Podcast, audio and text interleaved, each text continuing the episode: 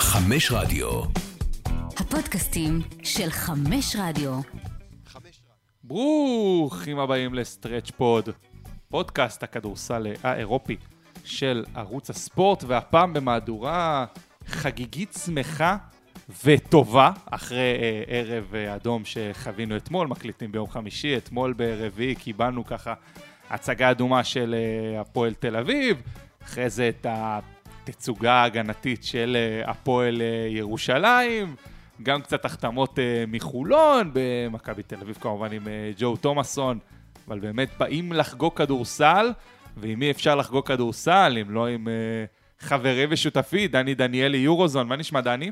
כיף לבוא להקליט אחרי שתי ניצחונות כאלה גדולים, וזה באמת היה ערב סטייטמנט לכדורסל הישראלי אתמול, בשתי מסגרות שונות, עם שתי אולי חשיבויות שונות למשחקים, אבל באמת היה כדורסל אדיר, גם של הפועל תל אביב וגם של הפועל ירושלים.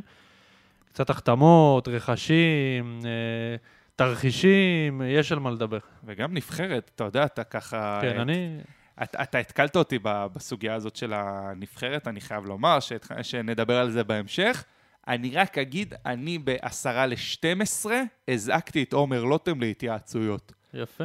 ככה לנסות לחשוב מה יהיה ומה לעשות, אבל אנחנו מתחילים כל המשחקים של הישראליות באירופה, ונתחיל עם הפועל תל אביב, וההישג שלה מול בשקטש ומה שהיא עשתה שם, ובכלל שלב בתים נהדר, זה התחיל מאוד מאוד אופטימי, אני גם חושב שגם שמעו את זה, התארחת אתמול, היום עלה הפרק באמרו לו של יועדי הפועל תל אביב, אז מי שרוצה לשמוע שעה שלמה, אז ככה יוכל לשמוע את דני דניאלי גם שם.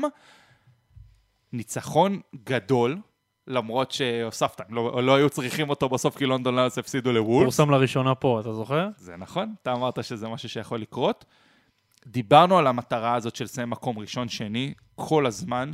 אנחנו רואים את הפער מפריז, כרגע אנחנו רואים בנקודת הזמן הזאת, זה עוד לא שם, אבל הפועל תל אביב עם חתיכת הישג בעונה הזאת, אז עוד פעם, זה לא אבי שהם באמת רוצים וחולמים עליו, צריך לומר, אנחנו נדבר עוד הרבה על אמרולוב, הרעיון שהיה שם עם אופר ינאי, זה בחלק השני שנדבר על הפועל תל אביב, אבל עמדו במטרה, והם היו פנומנליים אתמול. אחד המשחקים הכי טובים שלהם, העונה ביורוקאפ, אני חושב, בעיקר בגלל היכולת ההגנתית, זאת אומרת, הם פתחו 5 דקות ראשונות וקיבלו 20 נקודות, ואחרי זה ב-35 דקות הם קיבלו עוד... כמה נגמר? 73, קיבלו עוד 53 נקודות. אז זה באמת מדהים, והיכולת ההגנתית שם הייתה אדירה, וכל הקבוצה הזו משחקת ביחד, וכל הזרים בהיררכיה כמעט מושלמת, והישראלים שם נכנסים טוב לרוטציה, ונותנים מספרים, ומשפיעים על המשחק, אני מדבר על תומר בר וזלי, ועם כל הנסיבות של הפציעות והמלחמה והטיסות והאולם הביתי ובאמת כל התסריטים הרעים שפקדו את הקבוצה הזאת, ודני פרנקו ביחד עם הצוות שלו ועם ההנהלה עושים עונה סדירה ביורוקאפ חלומית, כמו שאמרת, וזה נכון, הקבוצה הטובה בבית סיימה מקום ראשון, זאת פריז, אני לא חושב שיש פה ספק על כך, היא ראויה למקום הזה, מגיעה לה את המקום הזה. עם זאת, אני חושב שיש פה הזדמנות יוצאת דופן להפועל תל אביב לזכות ביורוקאפ. כן, אתה באמת מאמין שהסיכוי הזה קיים להפועל תל אביב? צריך להזכיר, יש סדרות מחצי הגמר והגמר, הטוב משלושה משחקים, פריז תגיע לגמר, כמובן היא גם תארח, אבל זה נראה עוד פעם, בנקודת הזמן הזאת מאוד קשה, למרות שעוד פעם הזכרת, וזה נכון, הפועל תל אביב עברה... חתיכת תקופה, אבל הפועל תל אביב, אני חושב, היא גם הדוגמה המושלמת לאיך להגיב למצבי משבר. ווילס וקאמינגס, זה פשוט היה שילוב נהדר, גם אם לא עבד, אתה יודע, בשנייה הראשונה, בסוף החלקים עכשיו מתאימים. צריך להגיד שהם שיחקו ביורוקאפ כמה, 2 משחקים רק בסגל מלא, באמת, כאילו הבדלונה בשבוע שעבר, שגם שם אנגולה יצא אחרי איזה דקה, ואתמול. זאת אומרת, את כל העונה הזאת הם עשו עם תמיד או פציעות, או בלי החיזוקים, או... תמיד היה חסר משהו. ג'ון הולנד עדיין לא חזר, אני... בסדר. אוקיי. השיבה, זה לא עזר שבנו עליו. השיבה הדומיננטים, הוא טוב. האמת, לפני שהוא נפצע, הוא קצת נכנס לפורמה, אבל אבל זאת הכוונה, מבחינת עוד גארד בקו האחורי, עוד איזה דז ווילס שהוא השחקן הכי יעיל בהפועל תל אביב באיפר, אם מסתכלים על נתונים מתקדמים במשחקים ביורוקאפ. איך אתה אוהב להסתכל על נתונים מתקדמים? זה מלמד הרבה על המשחק, והאימפקט שלו הוא באמת אדיר, גם בהגנה וגם בהתקפה. ואם אני אומר על פריז, אז ככה, לדעתי הקבוצה הכי טובה מחוץ ליורוליג, כולל מלאגה, זאת תפיסתי, הם יותר טובים ממלאגה, הם גם יותר טובים מכמה קבוצות ביורוליג לדעתי, עם זאת. הרבע גמר מחכה להם או אולם או בדלונה. אני לא אפול מהכיסא אם מפסידים. אם פריז תפסיד. כן. צריך לזכור משחק אחד. נכון. לכן אי אפשר ליפול. משחק אחד בפריז, שאין שם איזה קור של קהל יוצא דופן שמערר את היריבה. כן, הם קבוצה מדהימה. אבל גם לבדלונה וגם לאולם, אני חושב אפילו אולי יותר, יהיה להם יותר קשה עם אולם, עם הכישרון בקו פנים, וטרבון וויליאמס, ויאלו, והאתלטיות הזאת, זה קצת מאצ'אפ שאולי יותר יהיה להם קשה איתו ממול בדלונה, ואני לא אופתע בכלל אם הם יעופו. וגם צריך לומר, בעניין של אולם, גבל מכיר את פריז, כלומר, הוא מכיר אותם בתור בון, הוא יודע מול מה עומד להתמודד. לקח להם אליפות על הראש. נכון, בצורה מרהיבה, אז אולי דווקא זה באמת האיש, פתאום לבוא ולעשות את זה במשחק אחד. כן. מעניין. שוב, אני אגיד עוד פעם, אני לא פה יצא סתם עם הטרלות. פריז הפייבוריטית לזכות ביורוקאפ. נשים את זה על השולחן. זה כולם מסכימים. לא חושב שיש פה איזושהי התלבטות. עם זאת, במשחק אחד, אנחנו יודעים שהכל, אם הייתה שם סדרה, הייתי אומר, יותר קשה. אבל במשחק אחד, שצריך להגיד שגם עם כל הפגרת נבחרות שקורית ממש עוד מעט וכל זה, אז פריז לא צחק יורוקאפ חודש וחצי, ככה גם הפועל תל אביב. והקבוצות האחרות משחקות שמינית לפני שהן מגיעות לרבע, שזה אולי עוד טיפה להשתפשף, לבוא קצת יותר מוכנים, קצת יותר בכושר או יותר עומס, זה גם תלוי איך מסתכלים על זה. נכון, הכל עניין של פרספקטיבה, אבל שוב, יש פה, הולך להיות אחלה של שלבי נוקאוט במפעל הזה, ויש פה הזדמנות יוצאת דופן להפועל תל אביב, כי היורוקאפ לא חזק ובלתי אוויר כמו אולי בשנים עברו. מאיזה בחינה שאין פתאום מונקו, וירטוס, פרטיזן, בלגרד. אם תיקח את זה לשנים של הפועל ירושלים לצורך העניין, ולנסיה הייתה בתקופה הזאת. היו שם קבוצות שהן unbeatable, כאילו שאתה לא משנה מה תעשה ומה תביא ומה, אתה לא תנצח אותם, שזה וירטוס עם תקציב של מיליונים ושחקנים של מיליונים, מונקו אותו דבר, ולנסיה שזה היה קור שחקנים מפחיד עם רפה מרטינז על הקווים, שקשה מאוד לעבור את הדבר הזה, כל הרוסיות שהיו ביורוקאפ אז, שהן היו חזקות ברמה בלתי רגילה, אין את זה פה. יש קבוצת על אחת, זאת פריז, ויש קבוצות כדורסל טובות מאוד, הפועל תל אביב היא אחת מהן, אולי עם גרן קנריה ביחד, אני חושב שהפועל תל אביב יותר טובה מגרן קנריה, וכל השאר כזה סבבה.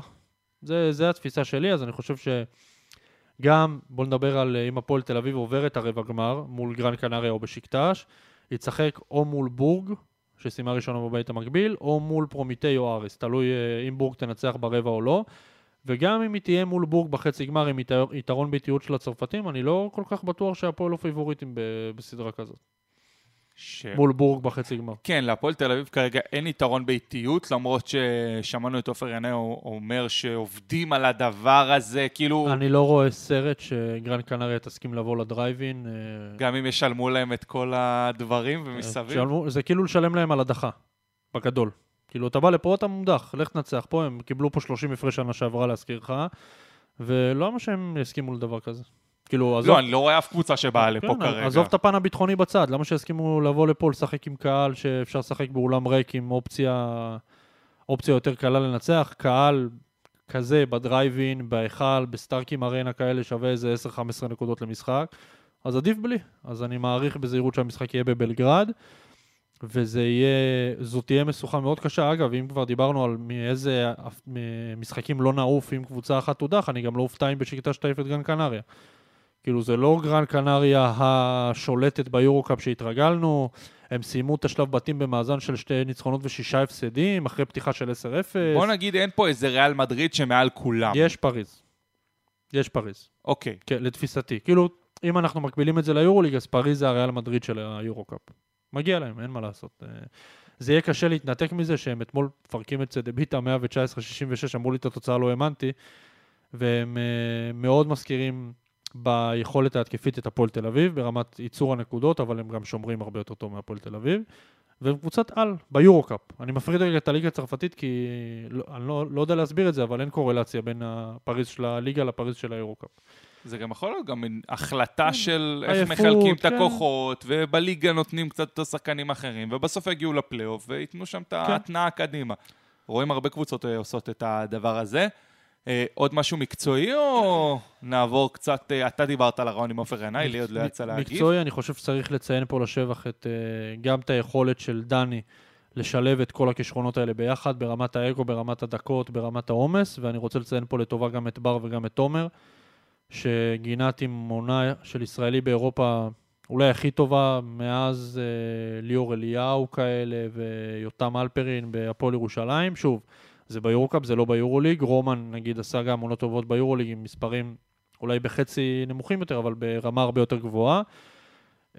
עם 13.5 נקודות ו5.5 ריבאונד ו1.14 נקודות לפוזשן ו65% ל2 ובאמת מדהים, אין איך תאר את זה, והגרף שיפור הזה תמיד עולה, וזה רבע גמר יורוקאפ רביעי ברציפות של תומר גינת, שנתיים מטרופוליטן, שנתיים הפועל תל אביב. מדהים, שפו באמת, גם לישראלים גם לזרים. ודרבי יום ראשון, אנחנו קודם אופר ינאי ואז דרבי, או קודם דרבי ואז אופר ינאי? אני רוצה קודם אופר ינאי. יאללה, תשמע, אני דבר ראשון רוצה להחמיא, לאמרו לו, אין ספק להביא את הבעלים של הקבוצה, לבוא ולהתראיין לפודקאסט אוהדים, זה חתיכת הישג. כן, ציון דרך מרשים שזה כיף לראות, בסוף אנחנו רואים איך הם צמחו מלמטה, וכן, קודם כל זה כיף לראות בעלים שבא לדבר מול... נקודה, לא משנה מול מי, ומול האוהדים שלו, שבסוף הם עובדים בחשבון. הכל סגול לדעתי, הביאו עונה שעברה את גודס, והביאו את איתן, והביאו אותם מנהל קבוצה בחולון.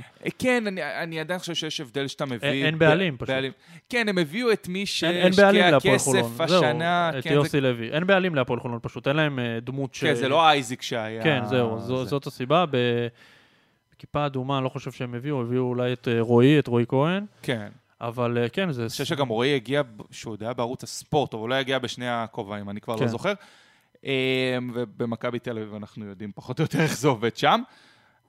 אני חייב לומר את הדבר שהטריד אותי. ברעיון הזה לפחות בעיניי. אני כאילו... היה לי קצת קשה עם התחושת יהירות במובן מסוים, או תחושת ה... אני קורא לזה טראומת אורי אלון, לפחות מבחינתי. בעלים שבא ובאמת הרצון שלו ענק. אם אני באמת אוהד, ונראה לי אמרת את זה, נתן לו עדים את מה שהם רצו. יש פה אבל גדול. כרגע הכל טוב. הכל טוב במועדון הזה. ובסוף, דברים תמיד יכולים להתהפך. זה לאו דווקא בהכרח יהיה עליו. אבל לא תמיד הכל טוב, ויש משברים, והפועל תל אביב עוד לא חוותה משבר העונה הזאת. צריך לומר איזה משבר... חוותה. לא משבר רציני. זה לא היה פה, עוד פעם, אולי כי לא משחקת אותו דוונדי בארץ, אבל אין פה איזה קהל נגדך, ובליגה הכל הולך טוב, וניצחו דרבי, וסך הכל עונה, לא סך הכל, עונה מעולה של הפועל תל אביב עד כה. בסדר? אנחנו ממש ככה הולכים לדבר על דרבי, שנראה לי ואתה נסכים, הפועל תל אביב מגיעה כפייבוריטית אליו. ככה אני תופס את זה, לא יודע איך אתה. אני לא עוד לא להגיד דבר כזה, אבל יש שוויוניות. למשחק הספציפי הזה, אני מדבר, לא חושב, אבל יש שוויוניות. אין בעיה. אז זה גם משהו שלא חלמנו שנגיד אותו. ובסופו של דבר, שזה בא באיזה כל תרוע רמה, ואורי אלון הגיע בכל תרוע רמה להפועל ירושלים, ויורוליג והבטחות ופה ושם, ובסוף זה התפוצץ הדבר הזה.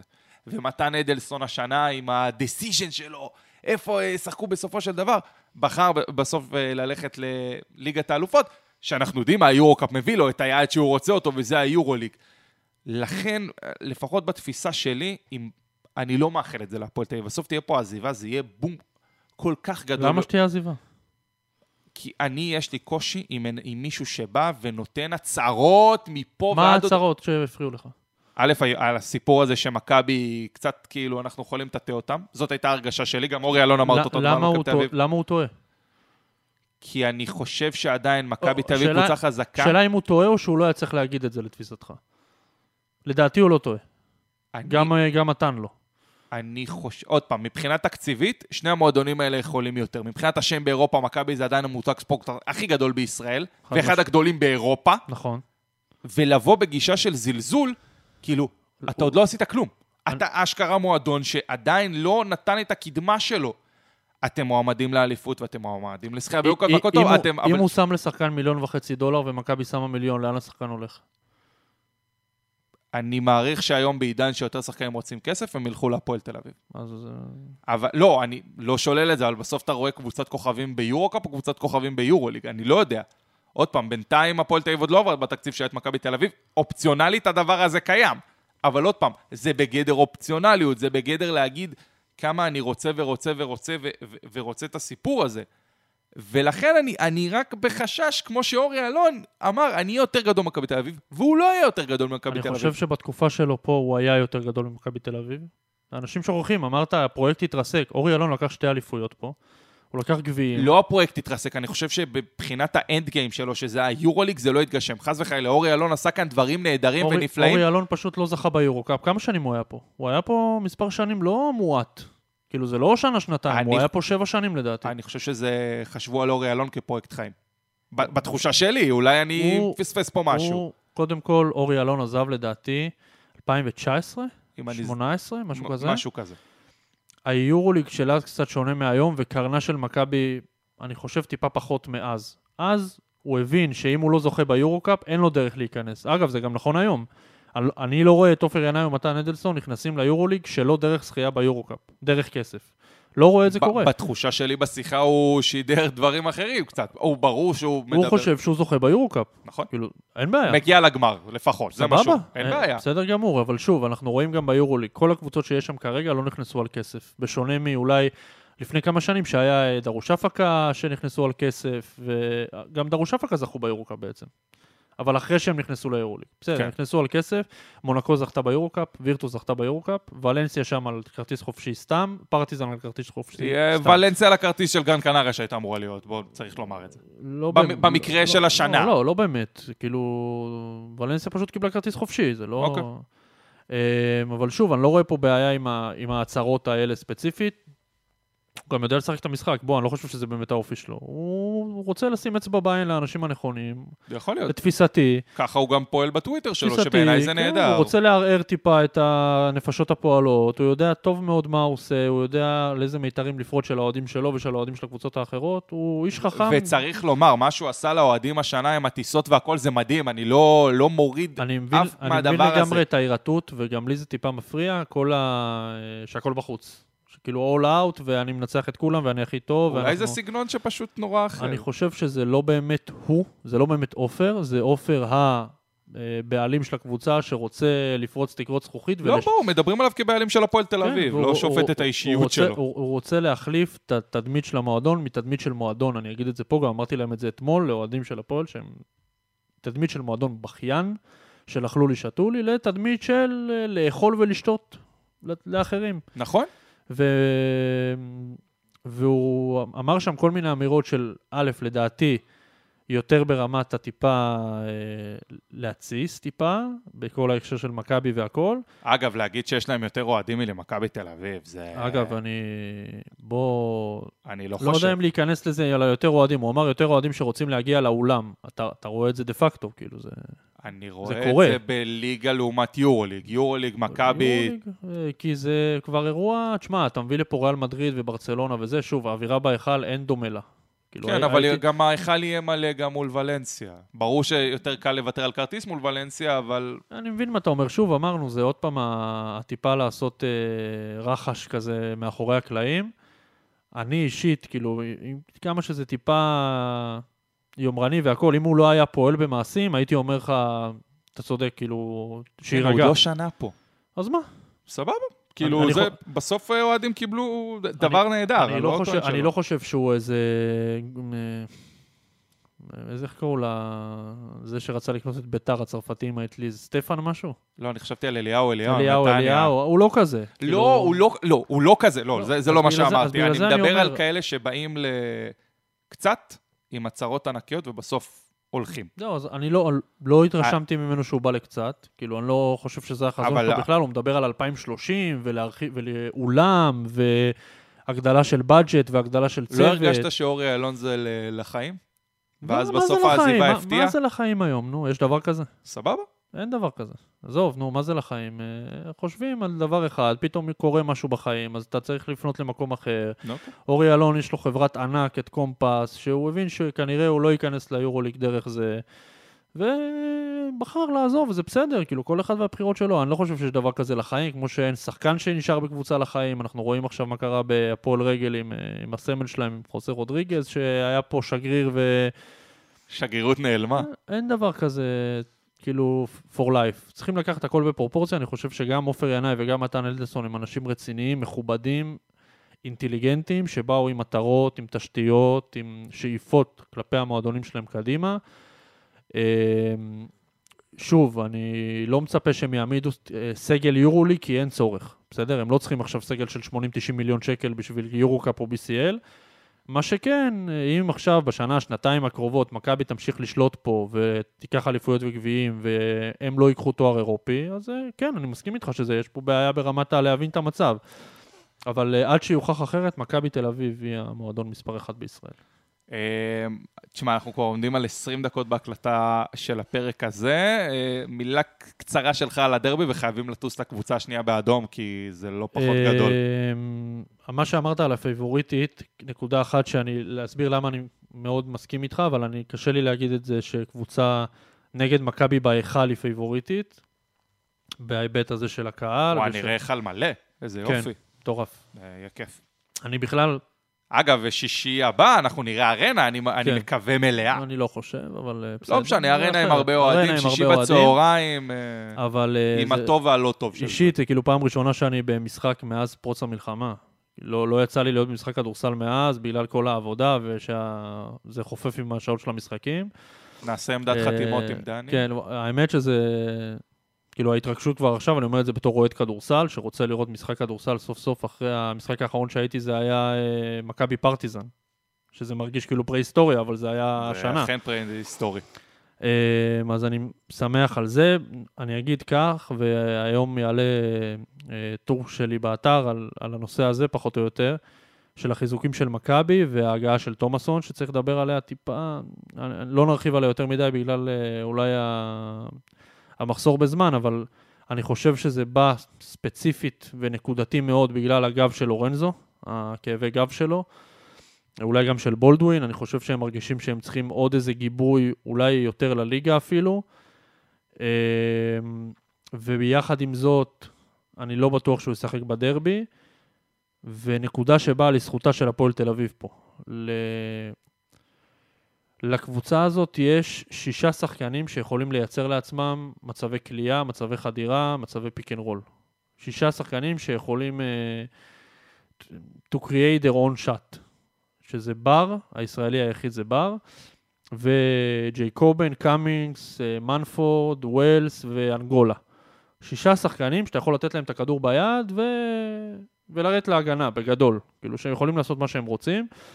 במכבי יש אולי 3.5 כאלה, שזה לורנזו, בולדווין, תומסון שהוא כזה, שאני לא בטוח שהוא ישחק, אבל להמשך הליגה אני מדבר, ובונזי, שבמכבי הזאת ספציפית זה לא כל כך קורה, אבל הוא סקורר על שיכול לעשות מה שהוא רוצה עם הכדור. וזאת נקודה שהיא יתרון מאוד מאוד קריטי לטובת הפועל תל אביב. אני חושב שברמה הגנתית בצבע, זה יותר טוב משנה שעברה עם אונואקו, כי אלכסנדר הוא שחקן הגנה יותר טוב מאונואקו, הוא ארוך יותר מאונואקו, הוא אפילו מחויב יותר, אני רוצה להגיד. עדיין, אם אני מכבי תל אביב, אני רושם את ריברו לדרבי הזה, כדי לתחון את קייל אלכסנדר בצבע, כי אני לא חושב שברמת המסה יש לו את הפתרונים, ועזה לי גם, אני חושב שריברו בצבע בסוף בליגה זה נכס שאנחנו רואים זה גם ביורוליג בדקות מסוימות, שהוא מאוד קשה לעצירה. מי אתה רושם? זלי בדרבי, אגב, צריך תמיד לקרוא איזה שלושה. כן, שלושה בטוח, כן. אתמול הוא גם דפק אחת. מי אני רושם? א', אני באתי להגיד שאני מאוד מחכה לעניין של הרישום למשחק הזה. מכבי תל אביב. בהנחה של לורנזו בריא. כן, בהנחה שכולם בריאים, וייד, לורנזו, קולסון, ניבו. הם הברזל, 4 ברזל בסגל. וואו, וואו, וואו, וואו. יש לך ריברו, ווב וקליבלנד. תומסון, אני בספק שישחק. הולך עם ריברו, מסכים איתך בעניין הזה. אני מנסה קצת אולי אפילו עם סורקין לצד ניבו ברגעים מסוימים. צד שני, מנפורד זה השם הראשון ישר שקופץ לי. וואו, מי עוד? טוב, ג'ייקובן כמובן, אלכסנדר כמובן, הורד כמובן, ודזוולס או קאמינגס. או אנגולה. או אנגולה, וואו. קשה. קשה מאוד. אני הולך עם דזוולס. נראה לי הוא בכושר הכי חם והכי טוב. היית כל כך בהלם שהמיקרופון נפל לך פה באולפן. אז אמרנו ג'קובן, דז, מנפורד, הורד ואלכסנדר. אני רושם אותם. סבבה. בסה, רציתי להריף קצת. לא, אין מה לעשות עם ה... נפל פה המיקרופון. איך אני מקבע את הדבר הזה, תגיד לי? אופה, יפה. זהו, התקבע. אפשר לחזור ל... טוב, הפועל ירושלים? מי מנצח את הדרבי? הפועל תל אביב, אמרתי. בהיכל. יאללה. טוב, אני אגיד מכבי בשביל הפיקנטריה, נו. סבבה. אני אזרוק נתון אחד לאוויר ותמשיך משם. 6 נקודות תנריפה קלו ברבע הראשון. מה קרה שם? ועוד פעם, הרבה כתבו את זה בטוויטר, זה קצת הגזמה, אבל ראיתי את רועי נחום, אני נורא אוהב אותו, שכתב על זה שג'יקיץ' רק אולי רואים שיש בעיות בהגנה שהוא הלך והכל. דיברנו על החשש מקנסוריס, שהיה לפני, אבל צריך לומר, הנה, בוא נגיד דברים טובים, הוא יודע להמשיך ולהוציא מהקבוצות דברים טובים, ומה שהם עשו לטנריפה אתמול זה התעללות. אחד הניצחונות הכי גדולים של הפועל ירושלים באירופה בשנים האחרונות, ממש כך, זה היה פשוט... וצריך לומר, זה הניצחון השני הכי גדול מבחינתי על טנריפה, כי עדיין ניצחתם בחצי גמר, זה אחרת. זה היה פירוק לגורמים והשבטה של מכונה, אולי אחת, אני אגיד, המשומנות ביותר באירופה אפילו, מבחינת כמות הזמן שהם רצים ביחד, ומאמן, ושיטה, ושחקנים, פשוט פירקו להם את הצורה. להוריד אותם ל-60 נקודות, לנצח אותם 25 הפרש, שרק לפני כמה 3 או 4 ימים, הם נתנו לבסקוניה 20 הפרש בליגה הספרדית, שהם קולים 95 נקודות, ראיתי את המשחק, זה היה בשעת צהריים לשם שינוי, הם עשו מה שהם רוצים. ההתקפה שטפה, ופיק אנד רול, וקייל גיא, ושרמדיני, ווירטוס, וחיימי פרננדס, וססטרה, וזה, כל אחד עושה מה שבא לו, ומשייטים על המגרש, ובאים לבלגרד מול הפועל ירושלים. אני ראיתי את זה במקביל למשחק של הפועל תל אביב, אבל במקצבים שראיתי, הייתי פשוט בשוק מהחוסר אונים הזה של טנריפה. אני לא חושב שראיתי אותם בכמה 7 שנים הם רצים ביחד, 6, לא זוכר שראיתי אותם ככה. אפילו מול כאילו ברצלונות ווולנסיה ובסקוניה וקבוצות כאלה. זה היה פשוט מדהים. איפה אתה שם את הנקודה על זה? קריס ג'ונסון וקורנליוס, הגנה? הגנה מדהימה, מדהימה. גם ברמה האישית וגם עוד יותר ברמה הקבוצתית. ריבאונד. ואני רוצה להגיד פה כמה דברים שאני אמרתי פה בעבר, ואני אצא מנקודת הנחה לזה גם קדימה. יכול להיות שהנקודת הנחה הראשונית שמגיע שחקן שהוא לא נוצץ, או מאמן שהוא לא נוצץ, לפקפק. ואני פקפקתי בג'קורי, ואני פקפקתי קצת פחות מגולמץ אולי, שחתם אתמול באלת, אבל טעיתי קצת על קנקנו של קנסוריס, ואני חושב שיונתן אלון פה... עשה בית ספר, לא אישית לי, כן, אבל פשוט עשה מה שצריך. זה מראה את החשיבות של מנהל מקצועי למערכת. להבין, קודם כל אני תמיד צריך לצאת מנקודת הנחה, שהאנשים בראש יודעים יותר ממני, לצורך העניין, או בכלל, מאוהד, או... שעדה, פרשן, לא משנה. הם יודעים מה הם עושים, הם יודעים מה צריכים בקבוצה שלהם. אותו דבר לגבי קטש ותומסון לצורך העניין, אותו דבר לגבי קווין הרבי בחולון, ושנדבר עליו עוד מעט. הם יודעים מה הם צריכים. עכשיו זה כמובן יכול להיכשל, אבל ראינו פה את ג'קורי וויליאמס, שעשה עונה לא כזאת עם הרשימה בבודדשנוס, נכנס פה להיררכיה מאוד מאוד מהר, משנה את המשחק, דקות טובות בהגנת 1-1, התקפה טובה. זה קצת אם אני מגביל אותו להאמין נועה בפנרבחצ'ה, כלומר... ברמת האימפקט. כן, בדיוק, ברמת ה... לא היית נוצץ במקום הקודם שהיית בו, ופתאום פאק, הסיטואציה, אתה משתלב טוב. שאתה נכנס לסיטואציה ומשתלב טוב, וגם עם הרמה אפילו יותר גבוהה, כי ירושלים קבוצה יותר טובה מבודדשנוסט, ופנרבחצ'ה שקבוצה פי מיליון יותר טובה מדרטונה והפועל חולון, עם כל הכבוד. כן. אז זה לגבי זה. דיברתי גם פה על חשיבות של שחקנים ישראלים, בהפועל ירושלים ספציפית, על הנקודות, על התרומה והכל. ואמרתי שאם קבוצה רוצה לרוץ רחוק ולנצח קבוצות גדולות, אז או שהיא צריכה תרומה משחקנים מקומיים, או שהיא צריכה 7 זרים תותחי על. אז יש 7 זרים תותחי על בהפועל ירושלים. טוב, זה מצוין מהבחינה שלה. גם היא יוצאת לפגרה סופר ארוכה עכשיו, כמובן פגרת נבחרות ועוצרים, זה כמעט חודש, בלי משחקים ב-BCL. לדעתי... גם ביורוקאפ כמעט חודש. אבל במקרה הזה יש עוד שלב לפני, פשוט הפועל תל אביב מדלג עליו. גם כמעט חודש, זה ב5 במרץ. השמינית, כאילו 4 שבועות. הדבר הטוב שיוצא מזה זה בעצם לליגת העל, שזמן להשלים משחקים להרבה קבוצות שם. קצת על ירושלים, שמעת מה אמר וידורטה על קורנליוס בסוף המשחק? לא. במסיבת עיתונאים, איזה כתב ספרדי שאל את וירטוס, התחנן שימשיך לשחק, למרות הגיל, בעתיד וזה.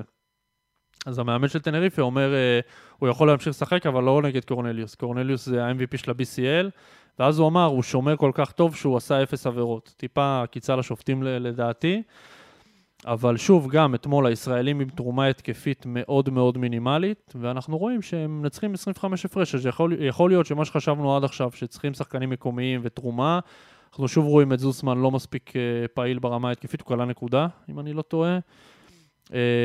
אבל ברמה הגנתית, קורנליוס אתמול נתן הגנה גדולה, זוסמן גם, קריס ג'ונסון היה אדיר בשני צידי המגרש. זה ניצחון פשוט ענק של הפועל ירושלים, אני שמח בשבילה מאוד, הדברים שם התחברו הרבה יותר מהר משציפיתי אחרי העזיבה של ג'יקיץ', למרות ההפסד ליגה לקריית אתא.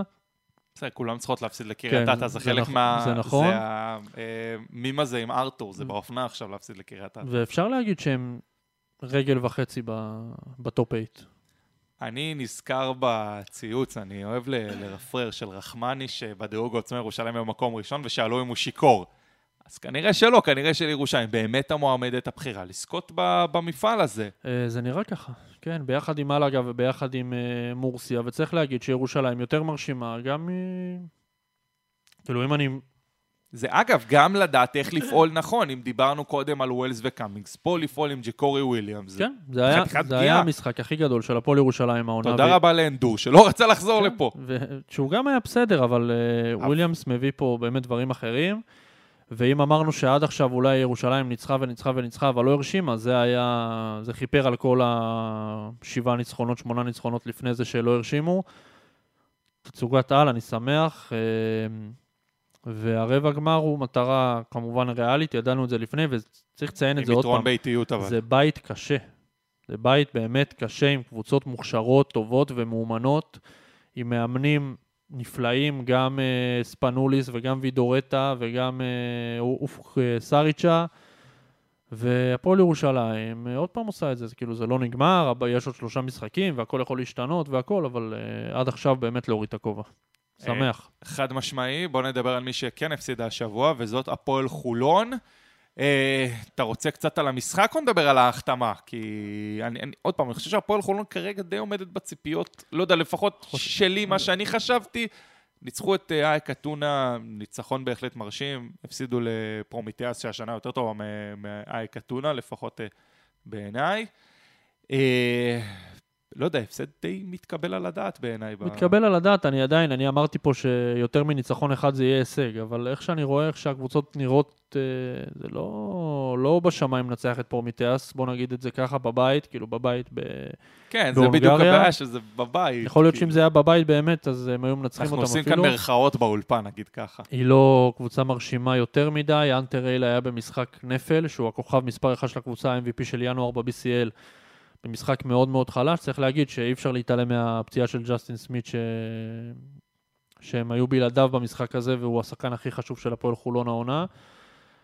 זה הפסד מבאס, כי אני חושב שיש פה הזדמנות, למרות כל זה שאמרנו שהם עשו את שלהם, שהם הפילו לטופ 16, עם בית שאייק אתונה עושה במכנסיים, ועם כבר עם 0-3, ופרומיטיאס שהיא לא בשמיים, יש פה הזדמנות, הוא עדיין קיים, המאבק הזה עוד חי, כן? על מאבק על המקום השני, אבל עם קצת בס, תחושת החמצה מהמשחק הזה, רוצה לציין לטובה את ארצי ודאוסון, שהיו אדירים, ולפי הבדיקה שאני עשיתי, הפועל חולון זה היה המשחק ה100 שלה ב-BCL, והתגרו אותי לבדוק, נראה לי זה גם רועי כתב לי, אם זה הפעם הראשונה ששני שחקנים ישראלים הם הקלעים הבולטים של הקבוצה, אז ממה שאני בדקתי התשובה היא כן.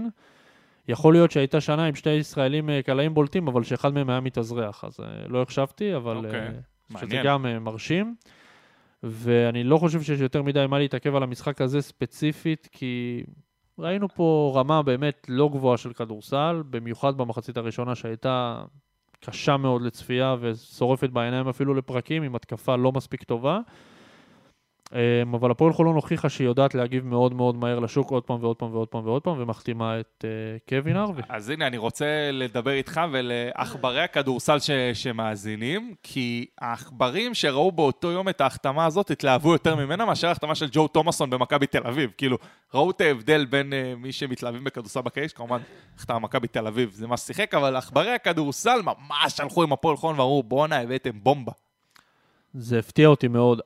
השם של קווין ארווי הוא שם גדול לקבוצת BCL. הוא כמעט חתם במכבי לפני 2 או 3, כבר היה סגור לא לגמרי, ובסוף הגיע לדעתי קלויירו. בא לו על הראש במקומו, משהו כזה. קלויירו זה לא לפני 4, כן, משהו כזה. הוא כבר היה כמעט סגור פה, 2020, משהו כזה. אל תפוס אותי על השנה, יכול להיות שאני טועה, אבל שהוא היה סגור במכבי זה נכון. אתה קולט שיש אנשים שעכשיו צועקים באוטו, זה היה ככה! אני חושב שהוא טיפה בירידה בקריירה, אני חושב שהוא ציפה להיות במקום אחר בגיל הזה, בגיל 27, אחרי עונה באמת טובה בווירטוס בולוניה ביורוקאפ, וכבר חשבו שהוא התקדם למחוזות אחרים, הייתה פציעה אחת באמצע שקצת עצרה אותו, והוא שנה שלמה בכלל לא שיחק, ועכשיו הוא שוחרר מרג'ו אמיליה, מסיבות, ממה שאני מבין, משמעתיות, אישיות, לא מקצועיות. אז לא יודע איך מסתכלים על זה יותר מדי, אני יודע שהוא נתן עונה טובה מבחינת מספרים, עם מעל 15 נקודות ו5 ריבאונד וכמעט 40% ל-3, בשונה מג'סטין סמית הוא 4, הוא לא 5. כאילו ג'סטין סמית לא שוב כזה 5, כן? יכול להיות שגם פה הוא יתופקד ארווי כ-5, אבל הוא יותר 4 באופי שלו, הוא יותר אוהב לשחק בחוץ. מי ישחק 5? לא ארווי? אני טועה לעצמי. כי אולי זה בדיוק הטייפ שחקן שאמור להחליף. ג'סטין סמית, קצת תואם ג'סטין סמית. ניתן קצת בחמש, ון ויין אולי טיפה בחמש, חנוכי אולי טיפה בחמש בסמול בול, כאילו לא... אין יותר מדי אופציות להפועל חולון, אבל זאת באמת החתמה מרשימה, הוא שיחק בבולוניה, הוא שיחק בקובן, הוא עושה יופי של מספרים גם העונה ברג'ו אמיליה, שזאת קבוצה שלא משחקת ב-BCL או ביורוקאפ, אבל היא כן קבוצה בליגה איטלקית, שהיא ליגה מקומית טובה. והסימן שאלה היחיד הוא באמת, א', איך הפציעות השפיעו לו על הקריירה ולמה הוא לא נמצא במקום שהוא ציפה, וב', זה הפן האישיותי שבגללו הוא שוחרר מרג'ו אמיליה. וצריך לומר שעכשיו זה אולי תקופה טובה גם כי יהיו יותר אימונים, והפועל חולון, שאלה כמה שחקנים ישלחו לנבחרת, אולי חלק מהשחקנים קצת לנוח, כן תקופה להתאקלם כזה יותר בקבוצה. שחקן אחד יהיה בנבחרת לדעתי במקסימום. כן, אנחנו נדבר על זה עוד מעט, כן, בדיוק נגיע עוד מעט לזה. יש לנו עוד המון דברים, אין מספיק זמן, אני רוצה לדבר על הנבחרת בזמן שנותר, סבבה, אנחנו נדלג על הדברים האחרים, גם שאלתם אותנו שאלות נהדרות. מה היו הדברים האחרים, תזכיר לי? ג'ו תומסון, כן, שדיברנו קצת. העברות יורוליג, אפשר גם לדלג. זה יהיה לפעם הבאה לצערי. אגב, אני ארים לעצמי פה ותומסון כתבתי עליו אתמול באתר, והחתמות יורוליג תעלה היום כתבה באתר גם, אז במקום לשמוע אותי מבלבל את המוח, תקראו אותי מבלבל את המוח. יורוסטפות ועוד מקומות נהדרים, ולגיונרים גם רצית נגיעה. גולן גוט זומן לנבחרת אורוגוואי, זה רצית להדגיש. שזה סוף סוף מאשרים לו את הרישום, זה לא אושר בקיץ. לא נרחיב עכשיו, אני לא רוצה להרגיל אחת. בוא נתקדם לנבחרת. טוב, נבחרת ישראל ממש בקרוב תיפגש ותתחיל את משחקיה. אריאל בית הלחמי התראיין לפודיום. ולמה ברח לי השם של... הוא דיבר בשוט, והוא דיבר אצלנו גם בחמש באוויר. בחמש באוויר, אבל אני רוצה להתייחס למה שהוא אמר בשוט. וזה אותו שחקן שמוקפה כרגע, ואני חושב שזה קצת משהו שמשפיע על מי בונים את סגל הנבחרת, כי הוא לא דיבר בדיוק מי זה השחקן המוקפה, כל אחד יכול לנחש ולהיות ספקולר, כשהתפרסם הסגל אנחנו נדע בוודאות. כן, היה אחד שאני חשבתי שזהו, אני סביר עכשיו שזה לא הוא, ואני חושב שהשחקן הזה שיחק אתמול ונתן אחלה משחק, ועליו מדובר. אני חושב שהשחקן אחר, אבל בסדר, אנחנו תכף נראה את הסגל. אריאל עושה לנו פה טיזינג. טיזינג לגמרי. אז אתה אמרת שאתה רוצה שכל אחד יגיד את ה-12 שחקנים שצריכים להיכנס לסגל שלו, ואני רוצה להתחיל משמיניית הבנקרים. זהו, אני גם, אני רוצה שנלך ברזלים, ואז את השלמות, כל אחד ייתן את שלו, כי ברזלים אני מאמין שיהיו לכולנו. אז תתחיל, ובואו נראה אם אני מסכים איתך או לא. ים הדר. אחלה. תמיר בלט. ברטימור. תומר גינת. כן. זלמנסון. כן. סורקין. כן. מנקו. כן. נמרוד לוי. זה השמיניית ברזל שלי. זה מי שאני בוודאות אומר, הם יהיו בנבחרת. סבבה. אוקיי. זאת שמיניית הברזל שבעיניי תהיה בנבחרת. עוד פעם, אם שון דוסון לא היה פורש מנבחרת, הוא היה גם התשיעי שנכנס בנקר. אגב, אריאל אמר שגם אם הוא לא היה פורש, הוא לא בטוח מה שהנבחרת רוצה, והוא מתאים לסגנון. זה מילים שלו. כן. אבל הוא פרש, אז זה לא רלוונטי. כן, הוא לא רלוונטי. אז יש לנו הסכמה על השמינייה הזאת? כן. סבבה. נשארו עוד 4 שחקנים. אני אומר על אחד מהם שזה מוזר שאני לא... בוא נדבר עמדות רגע. כמה גרדים יש לנו? יש לנו ים, תמיר... זה 2, בר זה כבר 3.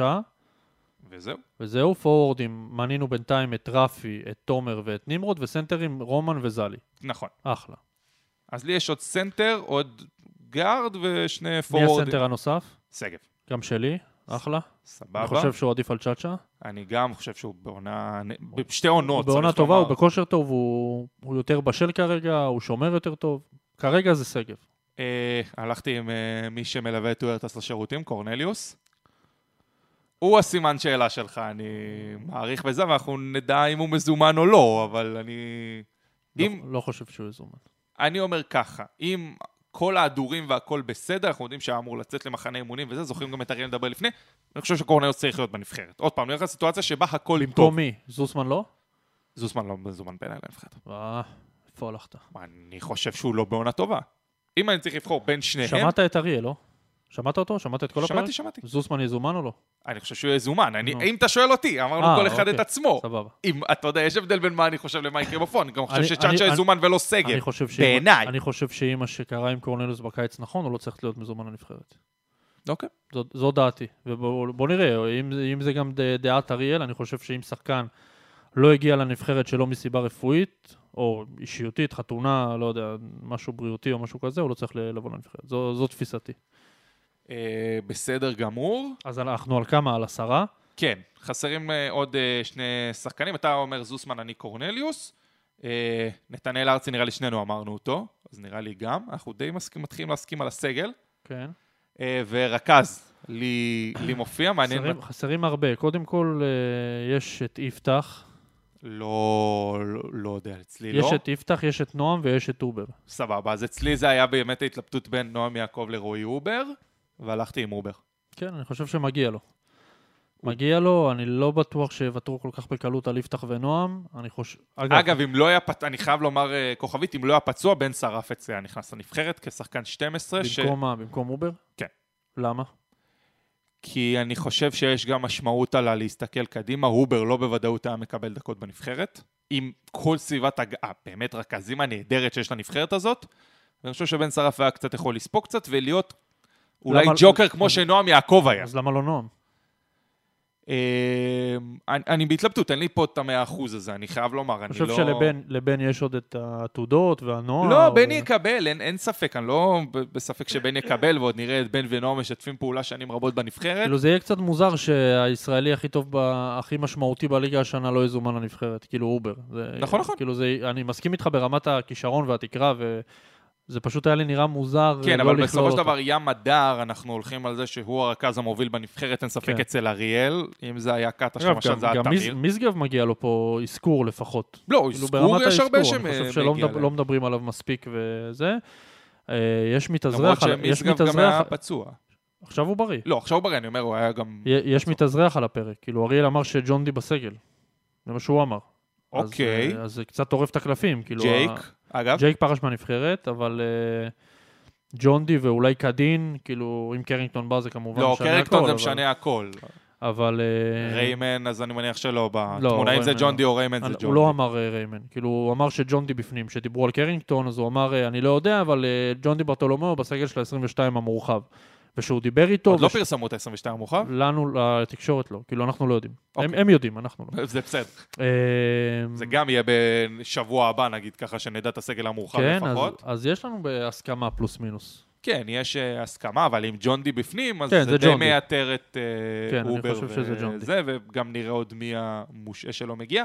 רק על זוסמן קורנליוס לא הסכמנו, אבל עוד פעם קורנליוס... אגב, אני גם לא יודע אם אני כזה שלם עם זוסמן. יכול להיות שצריך להביא את אובר, אפילו עוד גארד, ולוותר על זוסמן. כאילו, אני מסכים איתך, הוא לא נותן עונה גדולה, אני פשוט חושב שקורנליוס לא יזומן. ואז נראה כל מיני שיתופי פעולה, כמו ים תמיר, ים בר... ים תמיר, ים בר לדעתי. לא, ים בר בוודאות, זה השילוב מספר אחד. אני חושב ש... שבגרדים יהיה לנו הרבה אופציות, בשלוש אפשר לשחק עם רפי וארצי ביחד, בארבע יש לנו את תומר ונמרוד. אני עם חמישייה, אני זה ים בר, מנקו, תומר, סורקין. כן. זאת החמישייה. וואו. כן, קל.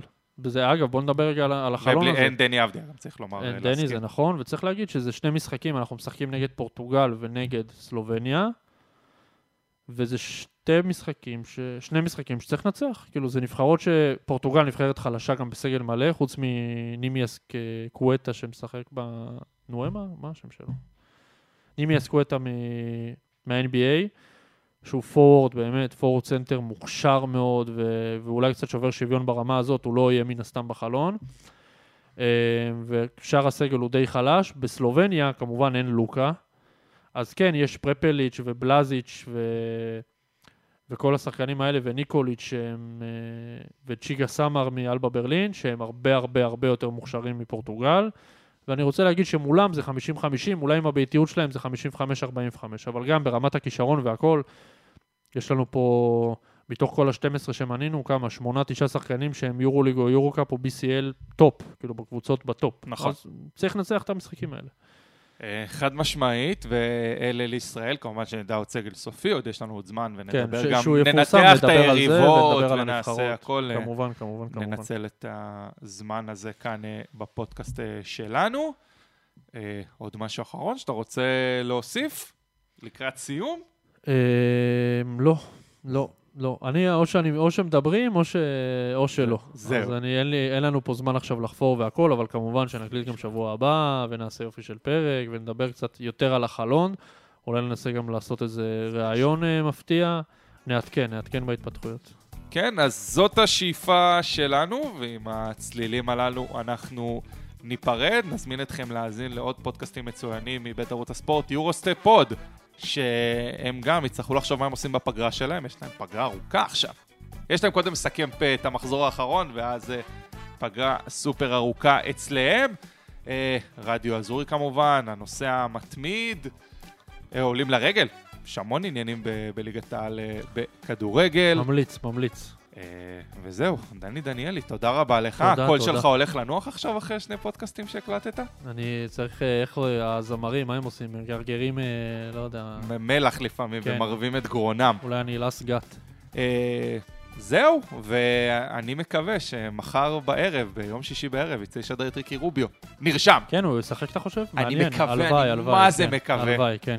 בא לי זה לעצמי, לאגו שלי. ומכבי היום נגד הנדולו, שקצת פחות דיברנו, אבל... גם בהצלחה להם כמובן בריגה, נכון? כן. סבבה.